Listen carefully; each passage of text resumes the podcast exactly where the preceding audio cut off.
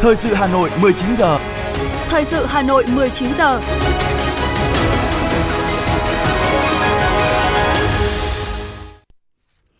Mời quý vị các bạn nghe chương trình thời sự tối nay Chủ nhật ngày 13 tháng 8. Những nội dung chính sẽ được đề cập đến trong chương trình.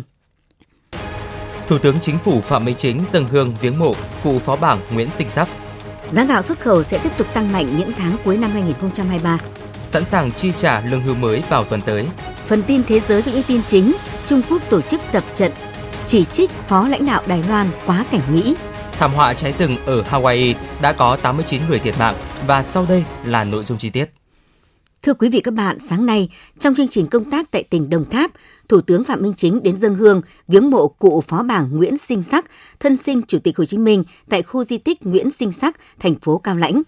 Thủ tướng Phạm Minh Chính và đoàn công tác bày tỏ lòng biết ơn sâu sắc tới cụ phó bảng Nguyễn Sinh Sắc, người đã có công sinh thành nuôi dưỡng Chủ tịch Hồ Chí Minh, danh nhân văn hóa thế giới, anh hùng giải phóng dân tộc vĩ đại, nhà lãnh đạo kiệt xuất của Đảng, nhà nước và nhân dân ta. Thủ tướng và đoàn công tác nguyện phấn đấu hết mình vì đất nước Việt Nam hùng cường, thịnh vượng, nhân dân ngày càng ấm no hạnh phúc. Khu di tích Nguyễn Sinh Sắc được khởi công xây dựng vào ngày 22 tháng 8 năm 1975 và khánh thành vào ngày 13 tháng 2 năm 1977. Đến ngày 9 tháng 4 năm 1992, khu di tích Nguyễn Sinh Sắc được Bộ Văn hóa Thông tin công nhận di tích lịch sử văn hóa cấp quốc gia, được thường xuyên tôn tạo chăm sóc. Hiện nay, khu di tích Nguyễn Sinh Sắc đã trở thành một trong những điểm du lịch tiêu biểu của tỉnh, một địa chỉ đỏ để tổ chức sinh hoạt về nguồn, giáo dục truyền thống lịch sử và lòng yêu quê hương đất nước cho thế hệ trẻ. Theo số liệu thống kê sơ bộ, Tổng cục Hải quan vừa công bố, trong tháng 7, cả nước xuất khẩu hơn 660.000 tấn gạo, kim ngạch đạt 362,66 triệu đô la Mỹ. Tính chung 7 tháng đầu năm 2023, cả nước xuất khẩu gần 4,9 triệu tấn gạo, tổng kim ngạch đạt 2,62 tỷ đô la Mỹ, tăng 20,1% về lượng và tăng 31,4% về kim ngạch so với cùng kỳ năm 2022. Kể từ khi Ấn Độ ban hành lệnh cấm xuất khẩu với gạo, giá gạo trong nước và xuất khẩu của Việt Nam liên tục tăng mạnh. So với thời điểm trước khi Ấn Độ cấm xuất khẩu, gạo 5% tấm và 25% tấm đã tăng thêm 105 đô la Mỹ một tấn, đưa giá mặt hàng này lên mức cao hiếm có trong lịch sử. Nhiều chuyên gia nhà quản lý nhận định xuất khẩu gạo trong quý 3 và quý 4 năm 2023 sẽ tiếp tục thuận lợi nhờ nhu cầu gạo thế giới còn tăng do cung ứng các nguồn lương thực khác hạn chế. Những thị trường khó tính như châu Âu, Hàn Quốc, Australia và một số thị trường mới mở ở những nước khu vực Trung Đông tạo ra cơ hội gia tăng xuất khẩu các loại gạo chất lượng cao khi người tiêu dùng đang rất ưa chuộng các loại gạo chất lượng cao của Việt Nam. Phó Chủ tịch Hiệp hội Lương thực Việt Nam Đỗ Hà Nam nhận định, nguồn cung gạo thế giới khan hiếm trong khi nhu cầu tiêu thụ rất cao từ tất cả các thị trường, ước tính nhu cầu của khách hàng đối với gạo Việt Nam tăng thêm ít nhất hơn 1 triệu tấn trong năm 2023 so với mức trung bình các năm. Vì vậy, tình hình thị trường từ nay đến cuối năm vẫn rất khả quan. Theo báo cáo tài chính mới nhất của các ngân hàng, bất chấp thị trường bất động sản trầm lắng, tín dụng bất động sản vẫn tăng so với cuối năm 2022. Cụ thể, 8 trong số 12 ngân hàng công bố báo cáo có tỷ lệ cho vay bất động sản trên tổng dư nợ tăng so với cuối năm. Mặc dù trong báo cáo không có dư nợ cho vay bất động sản cá nhân, song với gần 154.000 tỷ đồng dư nợ cho các doanh nghiệp vay kinh doanh bất động sản, Ngân hàng Thương mại Cổ phần Kỹ thương Việt Nam Techcombank vẫn dẫn đầu thị trường về số vốn cho vay cũng như tỷ lệ cho vay trên tổng dư nợ 33,68%. Được biết, năm 2022, tỷ lệ cho vay bất động sản của Techcombank trên tổng dư nợ chiếm 71%, cao nhất hệ thống ngân hàng. Đứng thứ hai về tỷ lệ cho vay bất động sản trên tổng dư nợ là Ngân hàng Thương mại Cổ phần Việt Nam Thương Tín Vietbank. Tỷ lệ cho vay bất động sản chiếm 20% tổng dư nợ cho vay với các khách hàng doanh nghiệp. Phó Thống đốc Đào Minh Tú khẳng định, Ngân hàng Nhà nước đã đưa ra các giải pháp tạo điều kiện thuận lợi cho người dân và doanh nghiệp tiếp cận vốn tín dụng, góp phần tháo gỡ khó khăn, thúc đẩy thị trường bất động sản phát triển an toàn, lành mạnh, bền vững. Trong đó có việc 4 lần điều chỉnh giảm lãi suất điều hành trong hai quý đầu năm.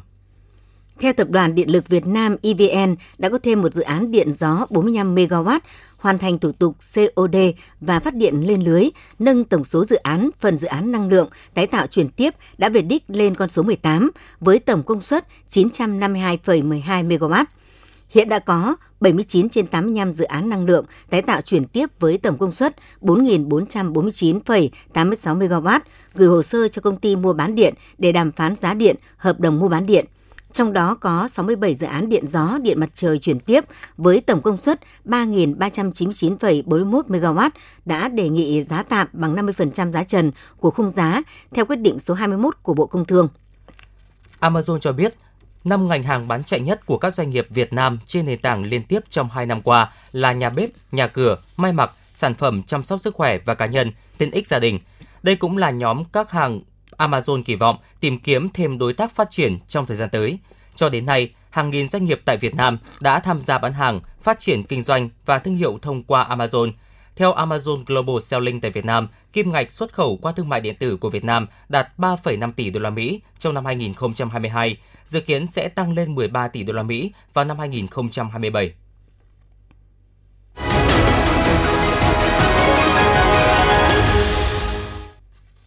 Thưa quý vị các bạn, quy hoạch kế hoạch sử dụng đất là một trong số những nội dung trọng tâm trong dự thảo luật đất đai sửa đổi. Mối quan tâm này xuất phát từ những tồn tại do công tác quy hoạch chậm trễ, tùy tiện tại một số nơi, ảnh hưởng lớn tới kế hoạch phát triển kinh tế xã hội của nhiều địa phương. Nhiều ý kiến đề nghị cho phép các quy hoạch sử dụng đất được lập đồng thời, nhưng quy hoạch cấp cao hơn phải được phê duyệt, quyết định trước quy hoạch thấp hơn. Phản ánh của phóng viên Ngọc Ánh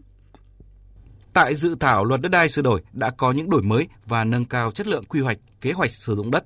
Theo đó, các quy hoạch quốc gia cũng như quy hoạch sử dụng đất và các quy hoạch ngành lĩnh vực có sử dụng đất phải bảo đảm phù hợp, thống nhất, đồng bộ, gắn kết chặt chẽ, thúc đẩy lẫn nhau để phát triển. Quy hoạch kế hoạch sử dụng đất được lập ở cấp quốc gia, cấp tỉnh và cấp huyện, đáp ứng yêu cầu thực hiện chiến lược phát triển kinh tế xã hội nhanh, bền vững, bảo đảm quốc phòng an ninh, bảo vệ môi trường, thích ứng với biến đổi khí hậu, Nội dung quy hoạch sử dụng đất phải kết hợp giữa chỉ tiêu các loại đất gắn với không gian, phân vùng sử dụng đất, hệ sinh thái tự nhiên, thể hiện được thông tin đến từng thửa đất, đồng thời quy định rõ chặt chẽ việc phê duyệt ban hành kế hoạch sử dụng đất hàng năm, nhà nước bảo đảm đủ nguồn lực để lập quy hoạch sử dụng đất, các quy hoạch ngành lĩnh vực có sử dụng đất. Liên quan đến nguyên tắc lập quy hoạch kế hoạch sử dụng đất để xử lý vấn đề quy hoạch cấp quốc gia thường có độ trễ,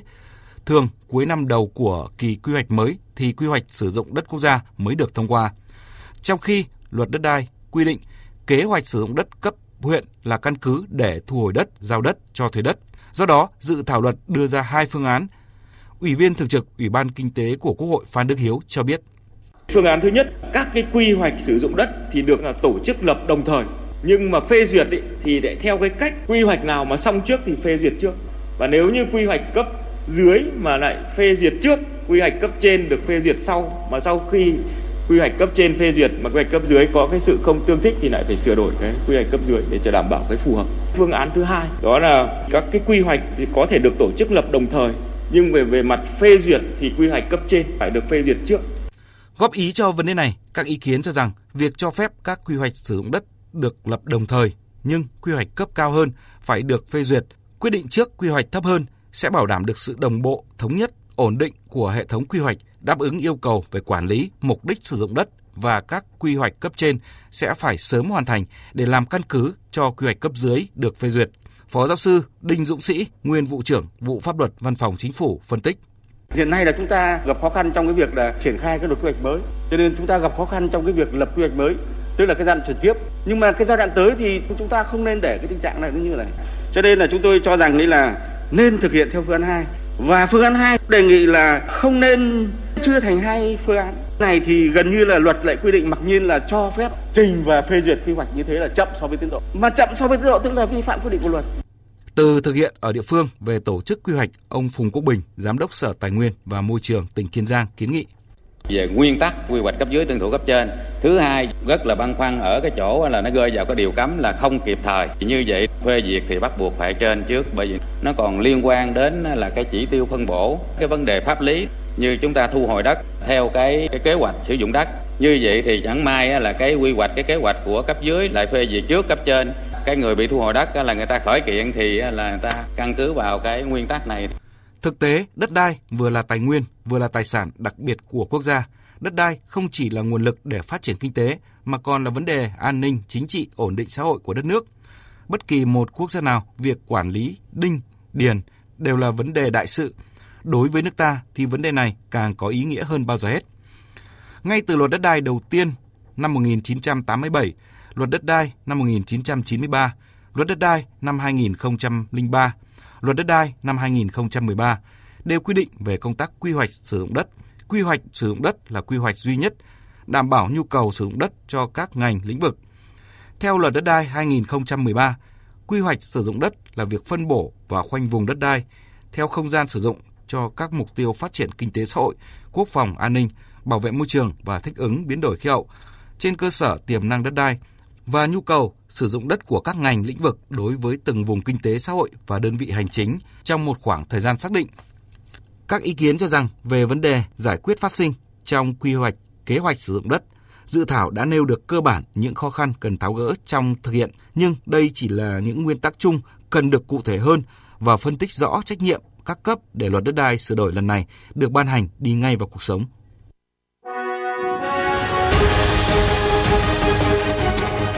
Thời sự Hà Nội, nhanh, chính xác, tương tác cao. Thời sự Hà Nội, nhanh, chính xác, tương tác cao.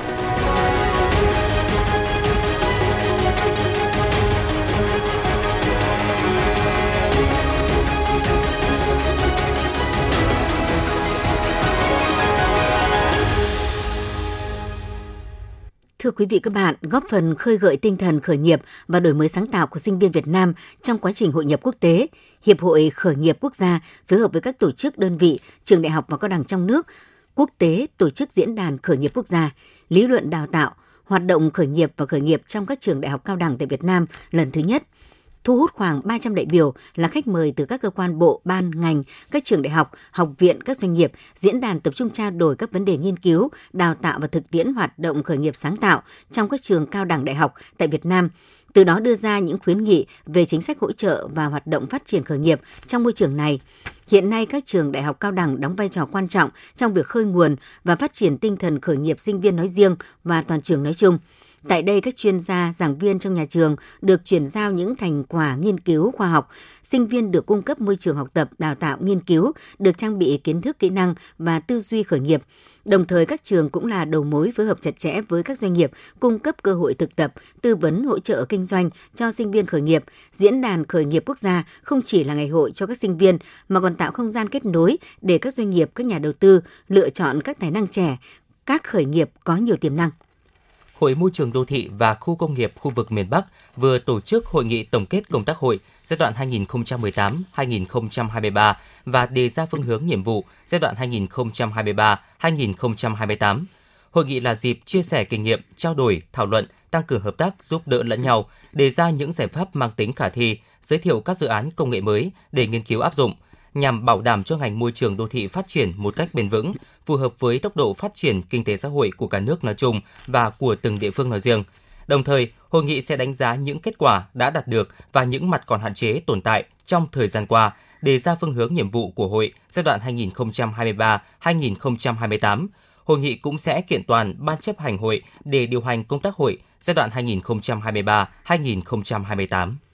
Sáng nay, Quỹ hỗ trợ bệnh nhân ung thư ngày mai tươi sáng tổ chức lễ phát động chiến dịch mang tên Thương phổi với thông điệp tuần tầm soát ngay, sớm chữa lành. Với mục tiêu giảm tỷ lệ mắc và tỷ lệ tử vong, chiến dịch kêu gọi cộng đồng hãy cùng chung tay đẩy lùi ung thư phổi. Các doanh nghiệp tổ chức cần đưa chương trình sàng lọc ung thư nói chung và ung thư phổi nói riêng đối với các nhóm đối tượng nguy cơ cao vào chương trình khám sức khỏe định kỳ để hướng tới một Việt Nam vững vàng và khỏe mạnh. Đặc biệt người thường xuyên hút thuốc lá và những người thân xung quanh nên chủ động tầm soát ung thư phổi càng sớm càng tốt. Tại sự kiện, một số bệnh nhân ung thư phổi đã chia sẻ hành trình truyền cảm hứng điều trị bệnh. 500 người dân từ 50 tuổi trở lên và thuộc nhóm đối tượng nguy cơ cao được khám, tư vấn bệnh hô hấp và chụp X-quang lồng ngực hoàn toàn miễn phí. Bưu điện Việt Nam phối hợp với cơ quan bảo hiểm xã hội tiến hành chi trả đến người hưởng ngay tại thời điểm Nghị định số 42 có hiệu lực vào ngày 14 tháng 8 năm 2023. Việc chi trả này sẽ được áp dụng đối với cả hai hình thức nhận tiền qua thẻ ATM và nhận tiền mặt tại bưu điện. Để đáp ứng nhu cầu của người dân trong kỳ chi trả này, Bưu điện Việt Nam sẽ bố trí tối đa nhân lực để chi trả kịp thời cho người hưởng trong ngày 14 và 15 tháng 8 năm 2023. Đối với người hưởng lương hưu, trợ cấp bảo hiểm xã hội và người nhận thay được người hưởng ủy quyền lĩnh thay đến nhận tại điểm cần mang theo các giấy tờ theo như quy định trước đây như thẻ chi trả, giấy ủy quyền còn hiệu lực.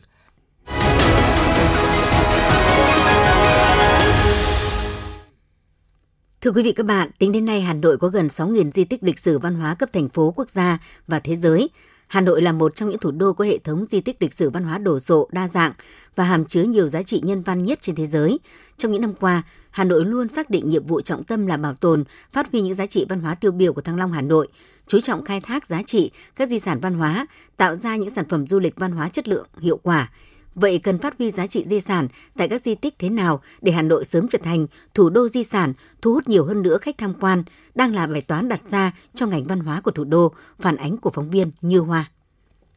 là đơn vị sự nghiệp công lập tự chủ về tài chính, nhưng các nhà quản lý khu di tích lịch sử Văn Miếu Quốc Tử Giám đã nỗ lực để tạo nên sức hấp dẫn, thu hút khách tham quan bằng sự đa dạng là các hoạt động văn hóa tại di tích bằng ứng dụng số. Khách đến Văn Miếu Quốc Tử Giám không chỉ dừng lại ở việc ngắm nhìn những giá trị cảnh quan mà còn có thể khám phá kỹ hơn về những giá trị văn hóa vật thể được hiện thực thông qua những hoạt động trưng bày, triển lãm và các hoạt động văn hóa khác tại di tích sau khi tu bổ tôn tạo nhiều di tích và không gian di sản trong khu phố cổ đã trở thành nơi sinh hoạt văn hóa, giao lưu nghệ thuật, góp phần phát huy giá trị văn hóa vật thể và phi vật thể. Các chương trình này đều có sự tham gia tích cực của cộng đồng, góp phần quản lý, bảo tồn di sản văn hóa và phát huy hơn nữa giá trị di sản tại di tích một cách bền vững lâu dài. Những giá trị văn hóa này đã trở thành nguồn tài nguyên nhân văn giàu giá trị, là một trong những lợi thế so sánh để thủ đô phát triển các ngành công nghiệp văn hóa, nhất là du lịch văn hóa, nghệ thuật biểu diễn. Qua đó góp phần khẳng định vị thế động lực phát triển của vùng đồng bằng sông Hồng và cả nước. Ông Nguyễn Quốc Hoàn, Phó Chủ tịch Ủy ban nhân dân quận Hoàn Kiếm và tiến sĩ Lê Xuân Kiêu, Giám đốc Trung tâm Hoạt động Văn hóa Khoa học Văn miếu Quốc Tử Giám chia sẻ. Việc bảo tồn các di tích, à, các công trình kiến trúc văn hóa à, tạo ra các không gian sáng tạo qua đó đã phát huy giá trị của các không gian lịch sử văn hóa là mục tiêu được quận đưa ra và tập trung thực hiện trong nhiều năm qua. Và quận cũng luôn coi các cái công trình kiến trúc, lịch sử văn hóa là cái thế mạnh và là nguồn lực ờ, hết sức quan trọng. Và trong những năm qua thì ờ, thông qua việc tổ chức các cái hoạt động phát huy giá trị các di tích lịch sử văn hóa trên địa bàn quận đã góp phần phát triển cái xã hội của quận. Ờ, là đơn vị tự chủ, cho nên chúng tôi đang thực hiện đẩy mạnh cái việc tăng cường các dịch vụ sự nghiệp công, không sử dụng ngân sách nhà nước và những cái dịch vụ đó À, nó phục vụ trực tiếp cho việc đón khách tham quan cũng như là phát huy giá trị của di tích. À, về mặt phương diện kinh tế thì nó đem lại cái công việc à, làm cho người lao động, nó đem lại thu nhập cho người lao động và nộp thuế cho nhà nước cũng như là các nghĩa vụ tài chính khác. Thì đó là một cái điều mà hết sức là quan trọng trong giai đoạn hiện nay để có bổ sung thêm những nguồn lực cho phát huy giá trị của di tích. Đánh giá ưu thế về chiến lược phát triển công nghiệp văn hóa thủ đô, tiến sĩ Lê Thị Minh Lý, Ủy viên Hội đồng Di sản Văn hóa Quốc gia, Phó Chủ tịch Hội Di sản Văn hóa Việt Nam cho rằng, thế mạnh của Hà Nội để phát triển công nghiệp văn hóa chính là vốn di sản văn hóa vừa giàu có vừa đa dạng. Hà Nội còn là nơi tập trung nhiều người tài giỏi, sáng tạo, đặc biệt là nhiều nghệ nhân lĩnh vực di sản văn hóa phi vật thể. Hà Nội cũng sẽ trở thành miền đất thị trường lý tưởng để phát triển các ngành công nghiệp văn hóa, đặc biệt là sản phẩm giáo dục văn hóa dựa trên di sản. Tiến sĩ Lê Thị Minh Lý nói. Hà Nội cũng đi đầu trong việc bảo vệ các cái di sản à, mà mà mới di sản mà nó những loại hình mà từ trước đến nay chưa được nhận diện ví dụ như là di sản tư liệu và tôi muốn nói đến rằng tất cả những cái này nó là tiềm năng cho phát triển công nghiệp văn hóa dựa trên vốn di sản công nghiệp văn hóa là gì công nghiệp văn hóa là ra các sản phẩm văn hóa mà các sản phẩm văn hóa ấy muốn thể hiện được bản sắc muốn muốn thể hiện được uh, dấu ấn muốn tạo ra cái cái nội lực từ chính cái giá trị của mình thì phải dựa trên di sản tôi nghĩ đấy cái cái sáng tạo phải dựa trên di sản thì cái đấy là một cái điều mấu chốt trong cái việc phát triển công nghiệp văn hóa của Hà Nội. Hà Nội có hệ thống di sản văn hóa vô cùng phong phú, số lượng di tích nhiều nhất cả nước. Trong đó, nhiều di tích đã được xếp hạng cấp quốc gia và quốc gia đặc biệt, có di tích đã được UNESCO vinh danh. Các di tích đó hàm chứa những giá trị về lịch sử, văn hóa và khoa học. Đây là nguồn tài nguyên, nguồn lực đặc biệt để có thể khai thác góp phần vào sự phát triển kinh tế xã hội chung của thủ đô, đồng thời là cơ sở để phát triển công nghiệp văn hóa cho Hà Nội.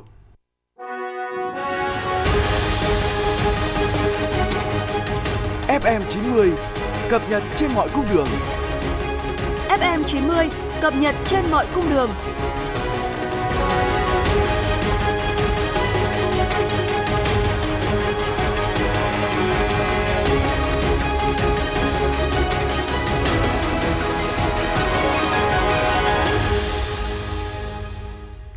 Thưa quý vị các bạn, Ủy ban nhân dân thành phố Hà Nội vừa có văn bản chỉ đạo các đơn vị về việc triển khai hoạt động, nhiệm vụ trong công tác phòng cháy chữa cháy trên địa bàn. Theo đó, Ủy ban nhân dân thành phố yêu cầu Ủy ban nhân dân các quận, huyện, thị xã, các sở ban ngành tăng cường tổ chức triển khai, thực hiện các hoạt động nhiệm vụ trong công tác cấp nước, phòng cháy chữa cháy tại đô thị và khu công nghiệp, khu chế xuất, khu công nghệ cao, khu kinh tế, khu du lịch, khu nghiên cứu, đào tạo, khu thể dục thể thao theo quy định pháp luật và chỉ đạo về phòng cháy chữa cháy hiện hành được kỳ vọng sẽ rút ngắn thời gian làm thủ tục đi máy bay so với cách truyền thống hiện nay, nhưng VNEID đang gặp nhiều vướng mắc, khiến cách làm này thậm chí còn mất thời gian hơn thủ tục check-in thông thường. Cục Hàng không Việt Nam nhận định, việc thí điểm VNEID còn một số bất cập, đặc biệt tại các sân bay khu vực vùng núi, hải đảo do đường truyền mạng Internet và sóng điện thoại 3G, 4G kém, không ổn định nên thời gian kiểm tra kéo dài, thậm chí có lúc không thể mở được tài khoản VNEID.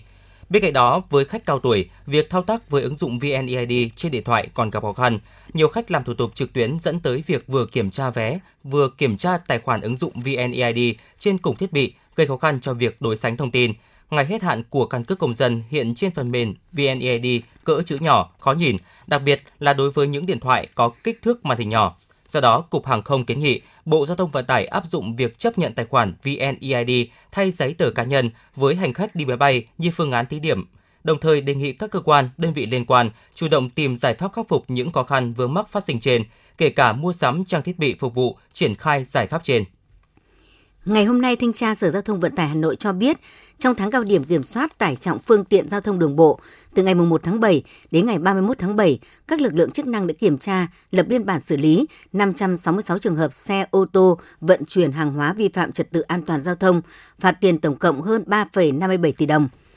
Theo đó, Thanh tra Sở Giao thông Vận tải đã sử dụng cân sách tay, trạm kiểm tra tải trọng lưu động tăng cường kiểm tra, xử lý các xe chở hàng quá khổ quá tải tại các bến bãi, công trình nhằm kiểm soát chặt hoạt động của các phương tiện vận chuyển hàng hóa, tăng cường phối hợp với lực lượng công an và chính quyền địa phương kiểm tra, xử lý các xe vi phạm kích thước thành thùng, chở hàng quá tải, đặc biệt kiểm soát tải trọng ngay tại đầu nguồn, trên các tuyến đê, các tuyến đường ra vào cửa ngõ thành phố. Cũng trong tháng cao điểm, lực lượng chức năng đã tiến hành kiểm tra tại 40 đầu mối, bốc xếp hàng hóa trên địa bàn thành phố, lập biên bản vi phạm hành chính đối với 64 trường hợp vi phạm, phạt tiền 183,4 triệu đồng.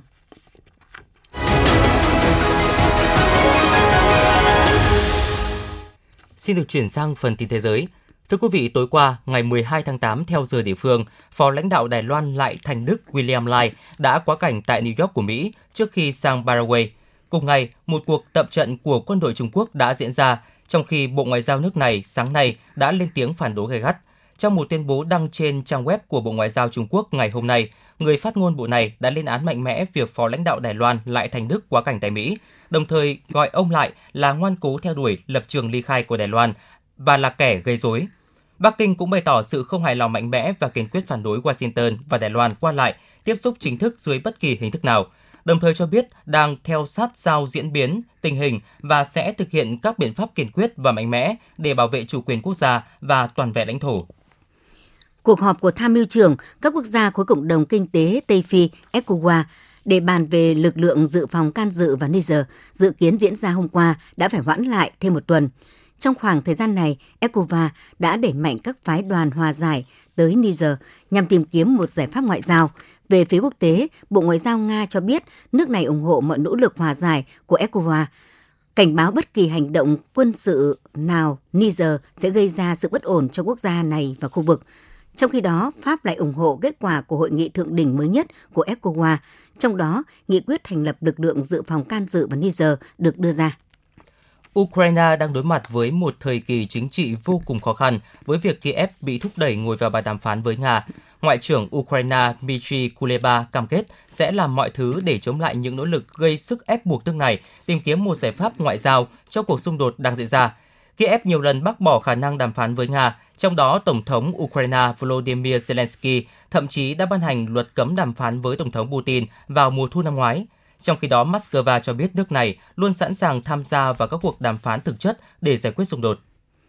Ngày 12 tháng 8, Hội nghị Bộ trưởng chống tham nhũng, nhóm các nền kinh tế phát triển và mới nổi hàng đầu thế giới G20 đã kết thúc tại thành phố Kolkata của Ấn Độ mà không ra được tuyên bố chung sau khi các nền kinh tế lớn nhất thế giới không thể gạt bỏ bất đồng về vấn đề Ukraine. Thay vào đó, Ấn Độ đã công bố báo cáo tóm tắt về những kết quả đạt được trong nhiệm kỳ Chủ tịch luân phiên G20 của nước này, trong đó tái khẳng định cam kết của các quốc gia thành viên nhằm tăng cường các hành động tập thể chống tham nhũng.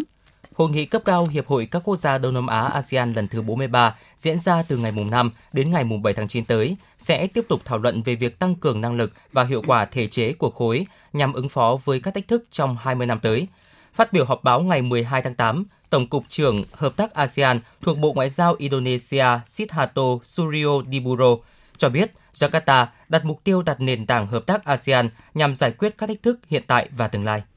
6 tháng đầu năm nay, Trung Quốc đã xuất khẩu hơn 2,3 triệu chiếc ô tô, vượt qua Nhật Bản, trở thành nước xuất khẩu ô tô lớn nhất thế giới. Cập nhật tình hình xuất khẩu ô tô, Hiệp hội các nhà sản xuất ô tô Trung Quốc dẫn dữ liệu từ Tổng cục Hải quan nước này cho biết, 6 tháng đầu năm 2023, Trung Quốc đã xuất khẩu 2,341 triệu xe ô tô, tăng 76,9% so với cùng kỳ năm ngoái. Trong khi đó, theo số liệu của Hiệp hội các nhà sản xuất ô tô Nhật Bản công bố, số xe ô tô xuất khẩu của nước này trong cùng thời kỳ là 2,02 triệu chiếc, tăng 17% so với cùng kỳ.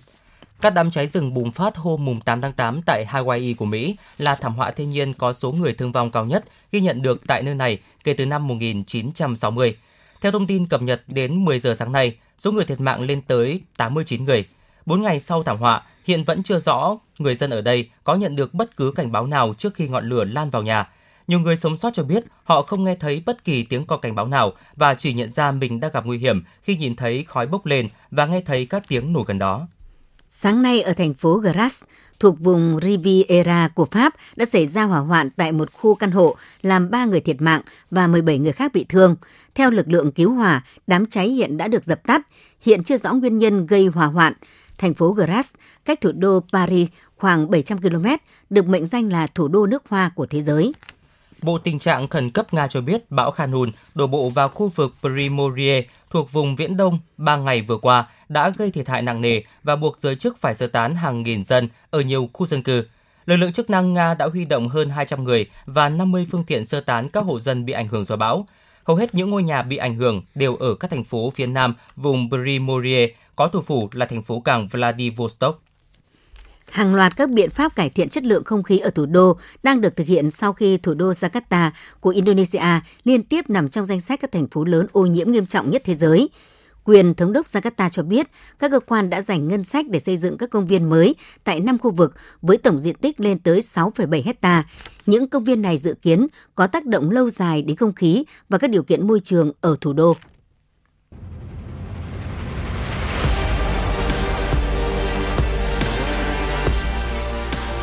Bản tin thể thao. Bản tin thể thao.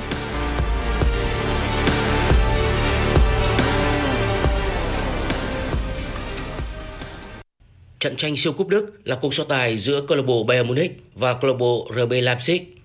Đây là cơ hội đầu tiên để Harry Kane có thể giành danh hiệu cùng đội bóng mới. Tuy nhiên tiền đạo người Anh đã chưa thể làm được điều này. Bayern Munich phải nhận gáo nước lạnh ngay từ phút thứ ba của trận đấu sau pha dứt điểm chuẩn xác của Dani Olmo. Nhật Bản thua sớm, các chân sút đội bóng áo trắng dồn lên tấn công, tìm bàn gỡ nhưng không thể ghi bàn. Không những thế, Bayern Munich còn phải nhận bàn thua thứ hai trước khi hiệp một kết thúc và người ghi bàn vẫn là Dani Olmo. Đầu hiệp 2, Harry Kane được đưa vào sân cùng hy vọng làm mới hàng công của Bayern Munich. Tuy nhiên, mọi thứ gần như chấm dứt với thầy trò huấn luyện viên Thomas Tuchel